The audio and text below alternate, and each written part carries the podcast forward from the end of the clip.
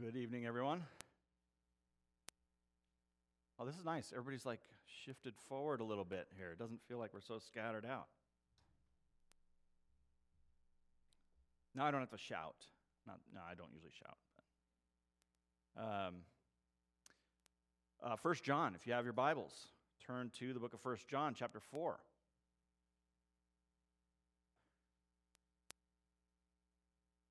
I was thinking as we were singing that song, The Old Rugged Cross, uh, there's a particular line in there that uh, is relevant to what we're discussing tonight in terms of the difference between the world and um, those who are God's people. And that verse 2 uh, that talks about the old rugged cross, so despised by the world, has a wondrous attraction for me. There's such a difference there that this, this cross that is folly to the world and has has no attraction to them. They don't see a need for it. But to those that have been born again, what a wonderful and wondrous attraction it is for us that our Savior would sacrifice himself on our behalf.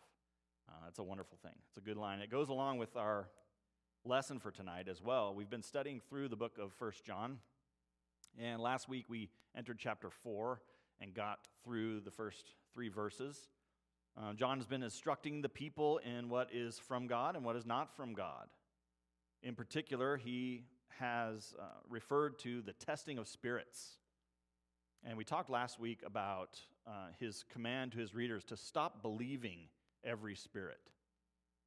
And now, as a reminder or a refresher, let's remember what John's talking about and what he's not talking about. When he talks about the spirits, he's not talking about spirits in terms of ghostly beings that we can see that are floating around um, and that we have to test in some way. He's not talking about beings at all. Uh, John's talking about doctrine. He's talking about what man teaches. Well, so why mention spirits?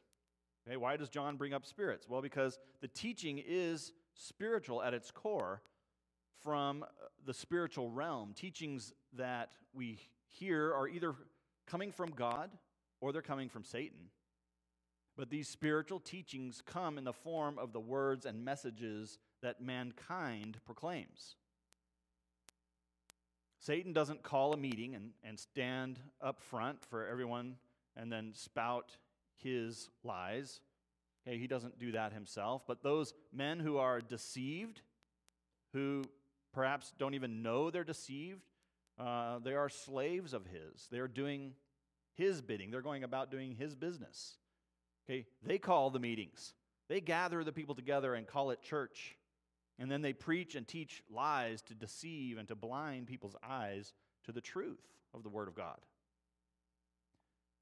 They proclaim the devil's lies wrapped up in Christian sounding words and Christian looking activities. And then when you want to call them back to biblical uh, doctrine, they'll, they'll attack you for wanting to remain faithful to the Word of God. And they'll call you a liar, even, because you want to stick with the Word of God. In 2 Timothy 3 uh, 12 through 14 says, Indeed, all who desire to live a godly life in Christ Jesus will be persecuted, while evil people and impostors will go on from bad to worse, deceiving and being deceived. But as for you, continue in what you have learned and have firmly believed, knowing from whom you learned it. Okay, so these, these will go on from bad to worse, these teachers, deceiving and being deceived. So John is going about the business of calling the people to biblical fidelity and giving instructions for the task, okay, which we began looking at last week and we'll continue this week.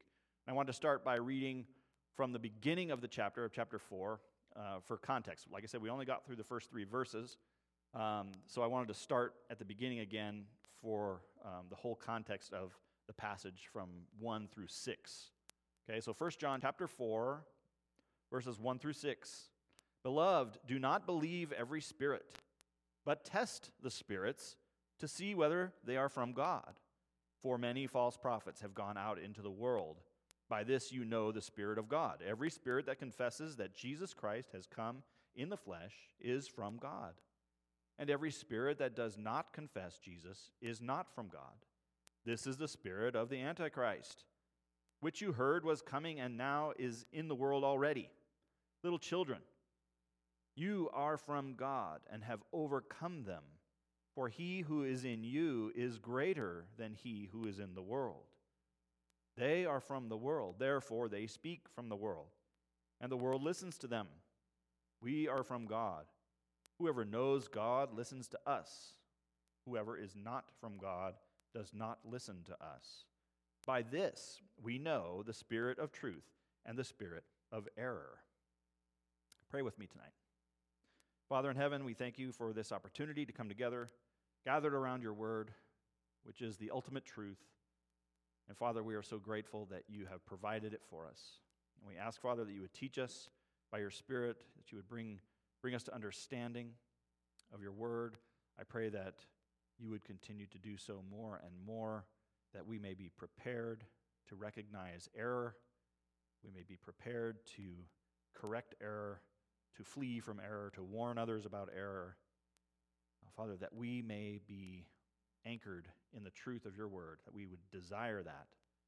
Um, Father, that we would not want to go elsewhere, that we would want what you want, we would love what you love, hate what you hate.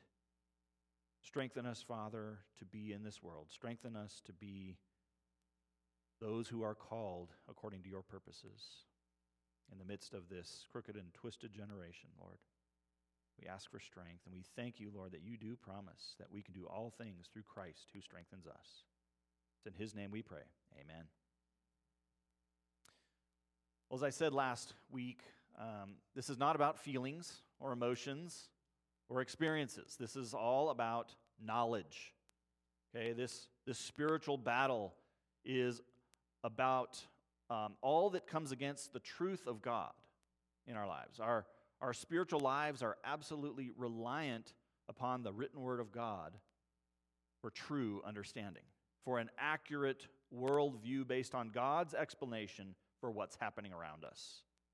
Okay, our spiritual security rests on the truth of God, on the truth of the person and work of Jesus Christ, on the true work of the Holy Spirit within us. All of the knowledge we have about these things is taught to us by the Spirit of God through the written Word of God. God teaches us. The Bible tells us what the problem is. Okay, what we are up against is that Satan is an impostor. Okay, he, he's an actor. He's pretending, pretending to be something he's not in order to fool people. In his, uh, if you want to start turning to 2 Corinthians uh, 11, in, in his second letter to the Corinthian church, the Apostle Paul was contending with lots of false apostles and the ungodly teachings they were spreading. Um, and he talked about Satan as being an impostor. Uh, he used different language. He used the word disguised, and some of your translations might have the word um, masquerade, uh, masquerading uh, something to that effect. Um, oops, I went to 1 Corinthians. 2 Corinthians is where we're supposed to be. If I, if I told you first, I meant second. 2 Corinthians chapter 11, and we're looking at verses 12 through 15. And it's in this, around this context of Paul addressing the false apostles, okay? He says here in verse 12, And what I am doing, I will continue to do in order to undermine the claim of those who would like to claim that in their boasted mission they work on the same terms as we do. For such men are false apostles, deceitful workmen, disguising themselves as apostles of Christ. And no wonder, for even Satan disguises himself as an angel of light. So it is no surprise if his servants also disguise themselves as servants of righteousness. Their end will correspond to their deeds. Okay, so did you hear what Paul said there? Look, look at his thinking and how, and how we should think and understand Satan's modus operandi. Uh, these men were false, they're deceitful, they're disguised. And Paul said, and no wonder, for even Satan disguises himself as an angel of light. He says, no wonder. Okay? This is normal for him. It's what Satan does. He pretends to be from God. If it walks like a duck and quacks like a duck, well, it is a duck, right? He's, he's a liar and the father of lies. He was a liar from the beginning, the scripture tells us. And Paul goes on there and says, So it is no surprise if who? His servants also what? Disguise themselves as what? Servants of righteousness. Okay, they're doing what Satan does. They're doing his bidding. They, they disguise themselves as well. So tell me, what is the disguise? If you could break it down simply, what is the disguise?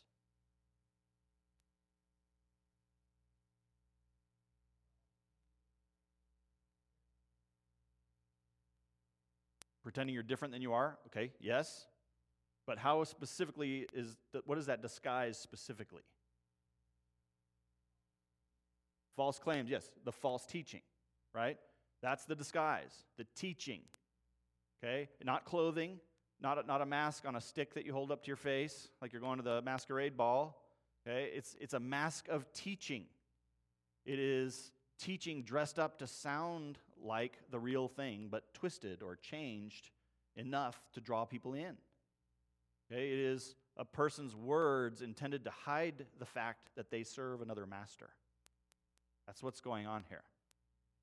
Okay? It is important for us to be reminded how Satan operates and that he's always operated the same way by attacking the truth with a mixture of truth and error. We asked that question last week what's worse? Out and out error or the mixture of truth and error? And we decided that was more, uh, more dangerous for Christians.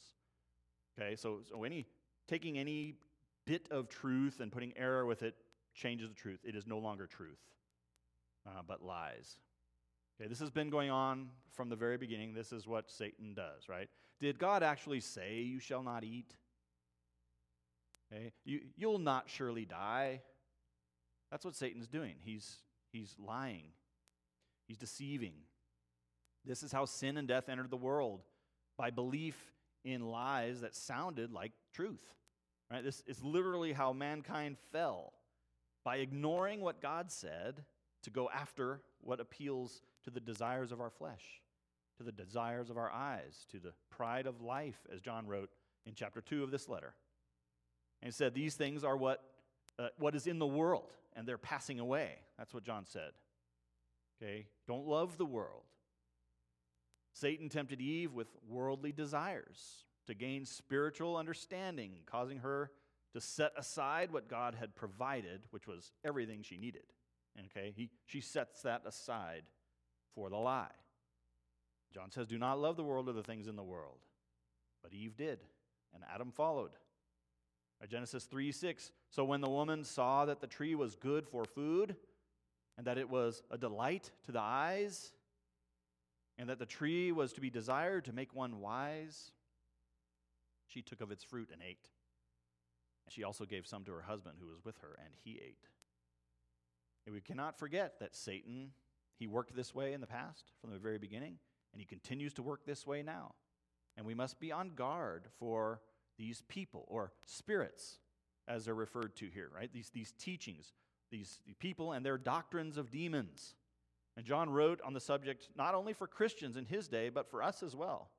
And that's why we can benefit from this now. We need to benefit from this now. So we must be able to distinguish between them, okay, between the spirit of Satan manifested through the teachings of men who serve him, and the Spirit of God, manifested through those who teach what God has said. So, what was John's instruction for what to do about this last week? What was his instruction for what to do?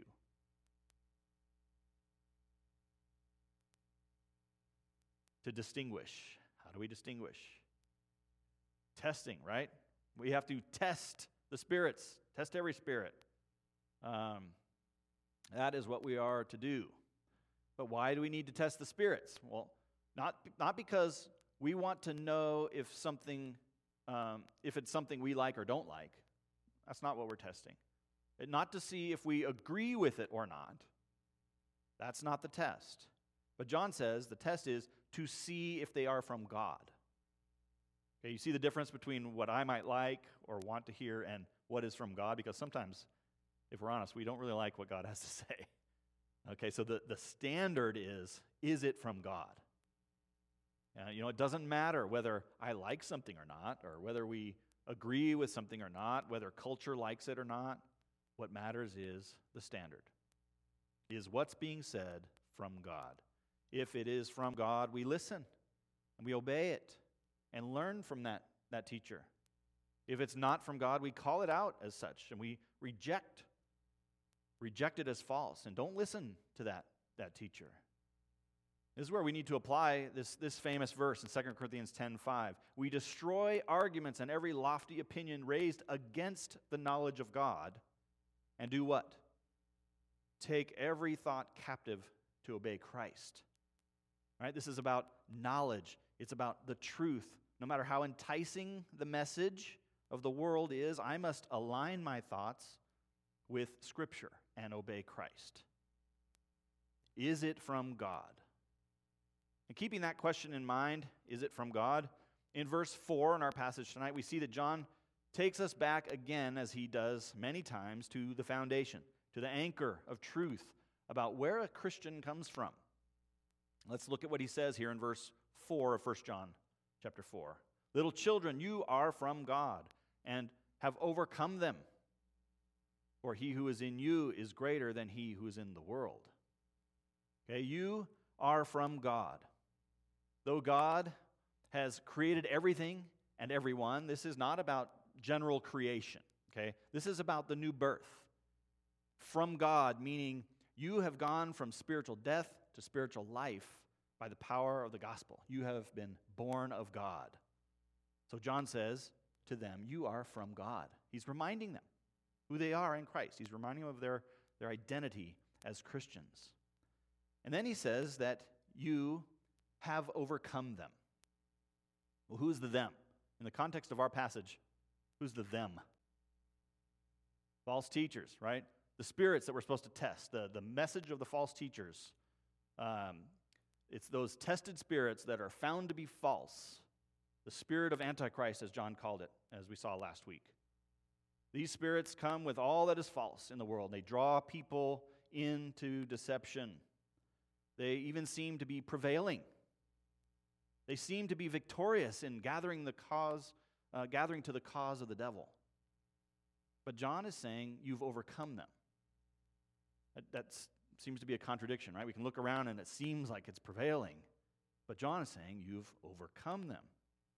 John does not mean that you, on your own, in your own strength, according to your own will, um, have accomplished this. Okay? You have not overcome them in that sense. Really, Christ has overcome. Christ has overcome them. He says, You have overcome them because he's writing to Christians, those that the Bible identifies as being in Christ. He means, In Christ you have overcome them. Through Christ, by the power of Christ. You can see that's what he means by looking at the, the end of this verse and verse 4. He gives credit to God for the overcoming. He identifies God as being greater than what has been overcome. See, he says, For he who is in you is greater than he who is in the world. Who's the he who is in you? The Spirit of God. Right? Who's the Who's the he who's in the world? The spirit of Antichrist. Why do we need to be reminded, though, that, that God is greater? Why do we need to be reminded of that? Because we're human, okay? What else? Because we live in the world, right? Our, we see with our eyes what's going on, and we can begin to believe that Satan is stronger than he is. Any other thoughts on that? Why do we need to be reminded? To keep us on track? To because we get tempted, okay? Yeah. Yeah, there's all kinds of reasons why we need to be reminded. And we could kind of break it down to one thing, we forget. We need to be reminded because we forget how great God is. We forget how powerful God is. Because, like Matt was talking about, the world around us, it, it sends a different message. It seems that Satan is winning sometimes, but that too is a lie from Satan. right? He wants us to believe he's winning. The, the world is the domain of Satan. That is where Satan is. He is in the world, but the one who is in you, the Spirit of God, is greater than he that is in the world. Well, then why does it seem as if Satan is greater sometimes?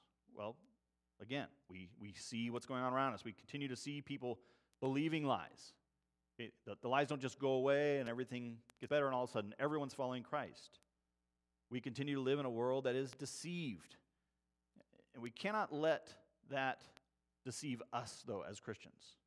Because the world continues to be deceived, and even people who profess Christ continue to be deceived, we can't let that deceive us into thinking that Satan has or ever will be victorious over God.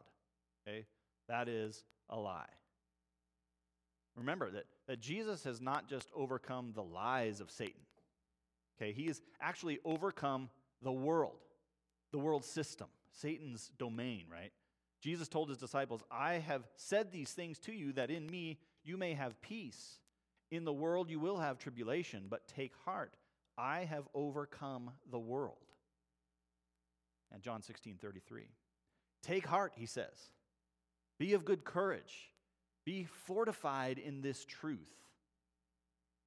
That's what he's, that's what he's getting at there. In the very next chapter of this letter that John wrote, here in 1 John, the very next chapter, John explains that it is our faith in this overcoming work of Jesus that is the victory.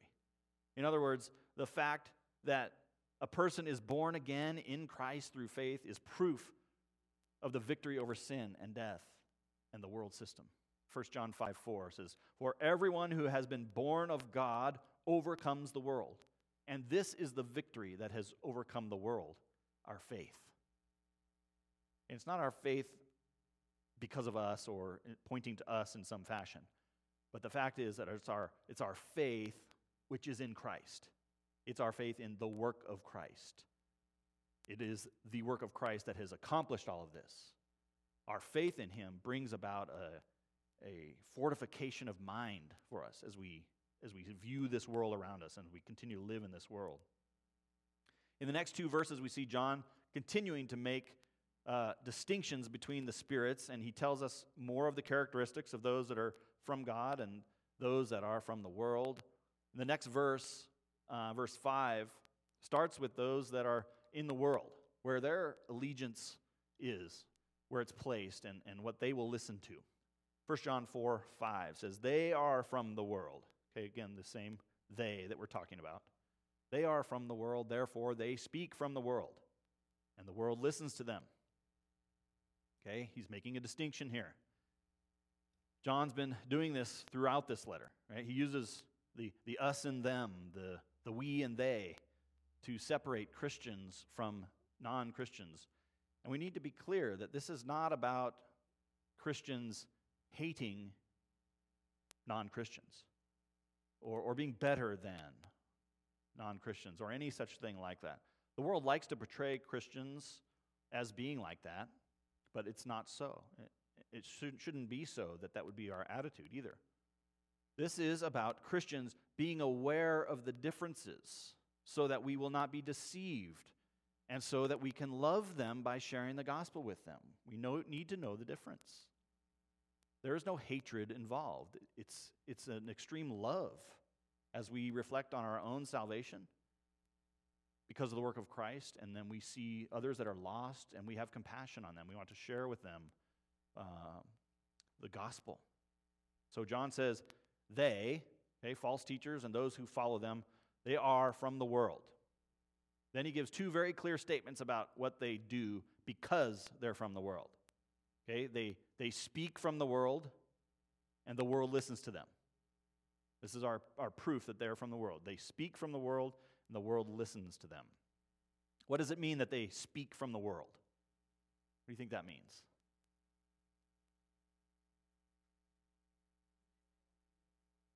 the things they say won't be biblical. Absolutely.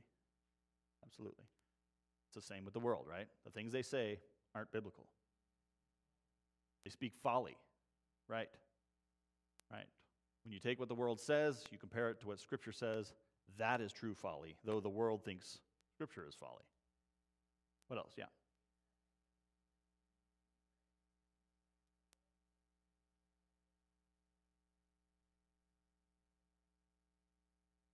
Right. It's not wisdom from above, it's the wisdom of the world.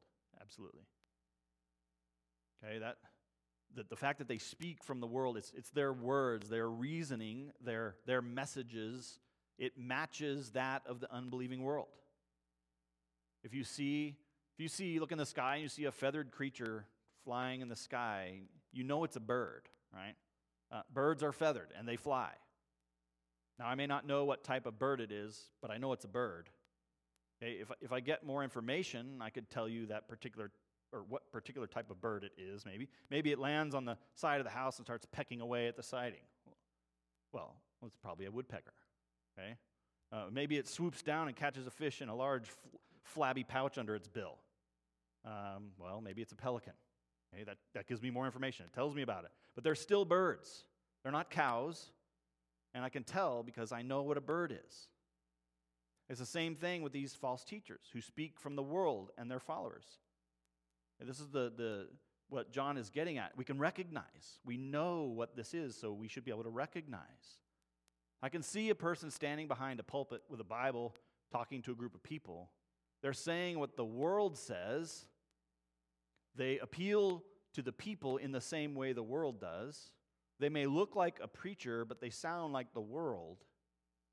Okay, when, when a supposed preacher of God sounds like the world and looks like the world because they have the same message as the world, I recognize them as being from the world. They're not from God. Okay, I, I may not know what a particular type of false teacher they are, but if I get more information, I could tell. And maybe they say, you should believe Joseph Smith and can have celestial wives and become a god and populate your own planet and, and rule as God. Well, well, they're probably Mormons. Maybe they say you're, you're little gods, you can create wealth and health and prosperity with your words because you're a little god. Okay, oh, that Kenneth Copeland and Joyce Meyer and Creflo Dollar and T.D. Jakes and Joel Osteen and on and on the list goes of people that teach these kinds of things. Okay, they speak the message of the world and it appeals to the world. So, so they laugh all the way to the bank with their billions. They're not from God, they're of the world and of their father, the devil. Some of the most popular supposed Christian preachers in the world are preaching all of these things. Therefore, they have huge organizations with billions of dollars because they have promised people riches if they will give them money in the name of God. The followers of these movements do so because the false teachers offer them the desires of their heart. That's why they flock to these people. They offer them the idols they worship and leave them in their sin. What the world thinks is important, they think is important. They may have a Bible, they may use Bible words and say the name Jesus, but what they teach aligns with what the world teaches. Their message fits with the world system. The world will hear the message and accept it gladly. This is great. This is a Bible message. The world will not be offended by it, but will embrace it. That's why John goes on to say, the world listens to them. It doesn't hurt the ears of the world to hear the message of these false teachers. They want to hear that message. Who doesn't want to hear how awesome they are and how much money they can have and all those kinds of things? Well, the message of Stephen was not a worldly message. And the people who were of the world, though claiming to be of God, killed him. Right? They, they could not agree with the message because Stephen called them out on their sin. Their message was of the world, and they could only hear worldly messages. In Acts 7 54 through 58, it says, Now when they heard these things, they were enraged. Okay, this is the words of Stephen. He's, he's proclaimed the gospel to them and, and what they did to Christ. And when they heard these things, they were enraged and they ground their teeth at him. But he, full of the Holy Spirit, gazed into heaven and saw the glory of God and Jesus standing at the right hand of God. And he said, Behold, I see the heavens open and the Son of Man standing at the right hand of God. But they cried out with a loud voice and stopped their ears and rushed together at him. They cast him out of the city and stoned him. They did not want to hear his message. They didn't want anything to do with it. They, they plugged their ears so they couldn't hear it. They screamed all together and they took him out of the city and they killed him. Those of the world could not bear to hear Stephen's message. Stephen, John the Baptist, all the apostles, except for John, were killed. They were not killed because they were criminals or because they hurt people. They were killed because their message was from God. And those of the world do not listen to that message. Only God's people can hear his message. Those of the world only hear folly in the message of the cross. Romans 8 7 says, For the mind that is set on the flesh is hostile to God, for it does not submit to God's law. Indeed, it cannot. It cannot. He says, Indeed, it cannot. The mind of the unbelieving person does not and cannot submit to God's law. Only by being born again will that ever change. And many of Jesus' disciples could not bear his teaching. Jesus talked about um, eating his flesh and drinking his blood. As he, as he was explaining that to the people and what it meant, they walked away. They couldn't bear to, bear to hear it. The rich young ruler thought he could be accepted by God because of all his good deeds, but he couldn't bear the message from Jesus that really his problem was that he idolized his, his wealth. He needed to be uh, able to let it go, and he couldn't. He went away sad. He couldn't bear that message.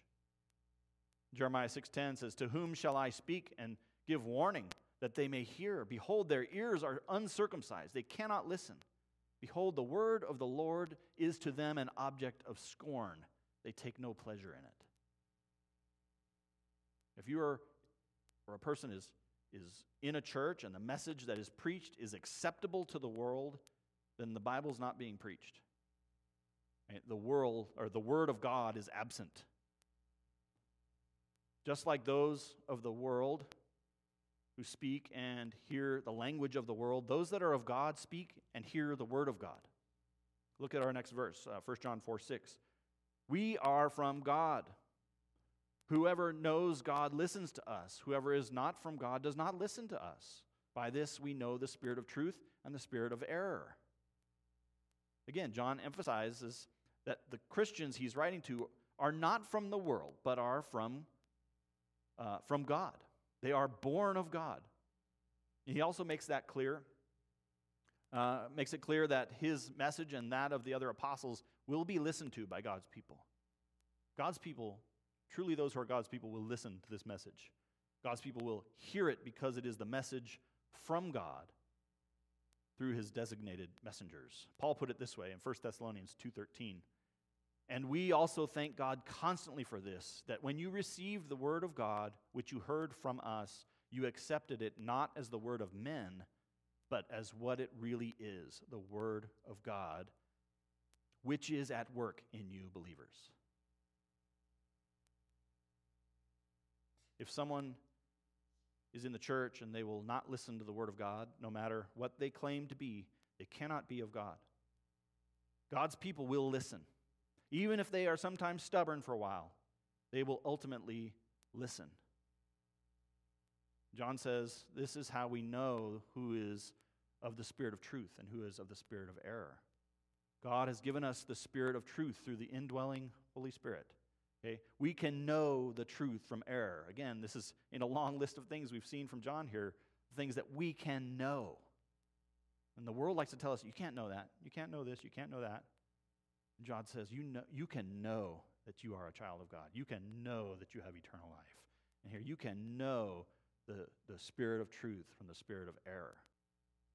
So, what do we need to do according to John? We start by not believing every spirit, and then we test the spirits to see whether they are from God. And this is not easy. Right? You're on the outside as a Christian as we've been preaching about on Sundays through, through 1 Peter, we do not fit in. We're not supposed to fit in. If you fit in, you're doing it wrong. I guess we need to ask ourselves personally does, does the world hate me? Meaning, those that I have contact with, those who are unbelievers that I'm around, maybe at work or wherever it might be, do they hate me when we talk about these things? Or do I fit in? If, if, if I'm in a discussion with worldly people discussing the world's ideas about human sexuality, let's say, do my comments line up with theirs or with the Bible? Do I shut my mouth or do I say what the Bible says? And again, there's times to be cautious about what you're saying when, but ultimately, what we say should not agree with the world that disagrees with God. Jesus spoke this sobering truth to his disciples in John 15, 18, and 19. If the world hates you, know that it has hated me before it hated you. If you were of the world, the world would love you as its own. Okay? That's what we've been talking about here. These, these false teachers, they are accepted by the world. Their message is accepted by the world. Okay, that's so they, they love them as their own.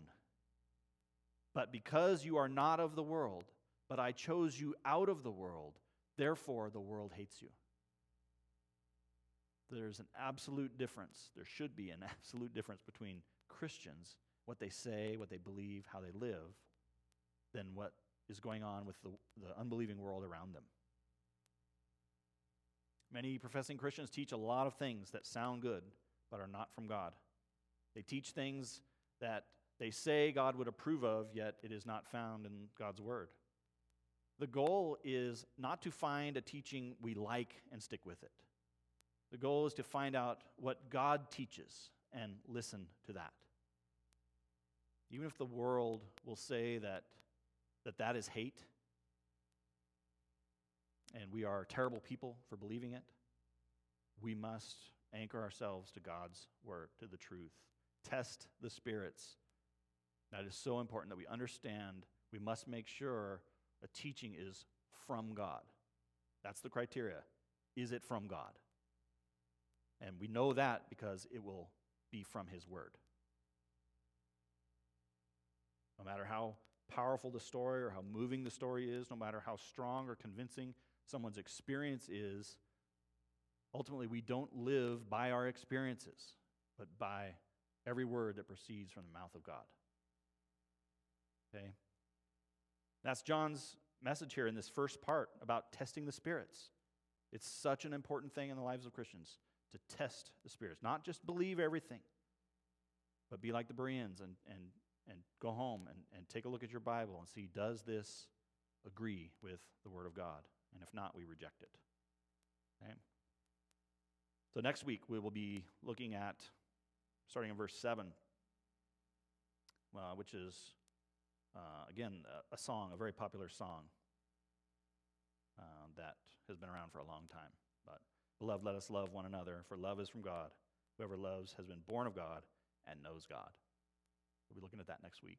Well, thank you all for being here tonight. That's our teaching for tonight. I'm going to close in a word of prayer.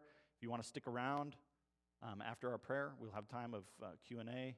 Uh, I think um, one of our other elders, Dave, is here uh, to join me up front, and we'll do our best to answer your questions and have some discussion. We've been having a, a pretty good time here afterwards uh, of discussion. So let's close in prayer. Father in heaven, we thank you again for tonight. We thank you uh, for this reminder from John about. Father, I pray that you would um, empower us to do that through your indwelling spirit. We thank you for the truth, Lord, Lord, that you have shown us that, that we can know. I pray that we will not be shy, that we will not be afraid to read and study your word, to learn what it says, and to stand on it, to stand firm on it. Help us, Lord, in our conversations with others, not to be arrogant or hateful, prideful, but Father, that we would be humble. We would express the truth according to your word and that we believe it. Express how you have changed our lives through the new birth, that we would share the gospel with others, that we would love them that way, whether they say we're hateful or not, Lord. I pray that uh, that accusation would fall on, against you and your word and not because of us being hateful. Lord, you are good. What you say is good and right and true. And I pray, Lord, that we would continually grow in our understanding and knowledge of Christ and your word. In Jesus' name we pray. Amen.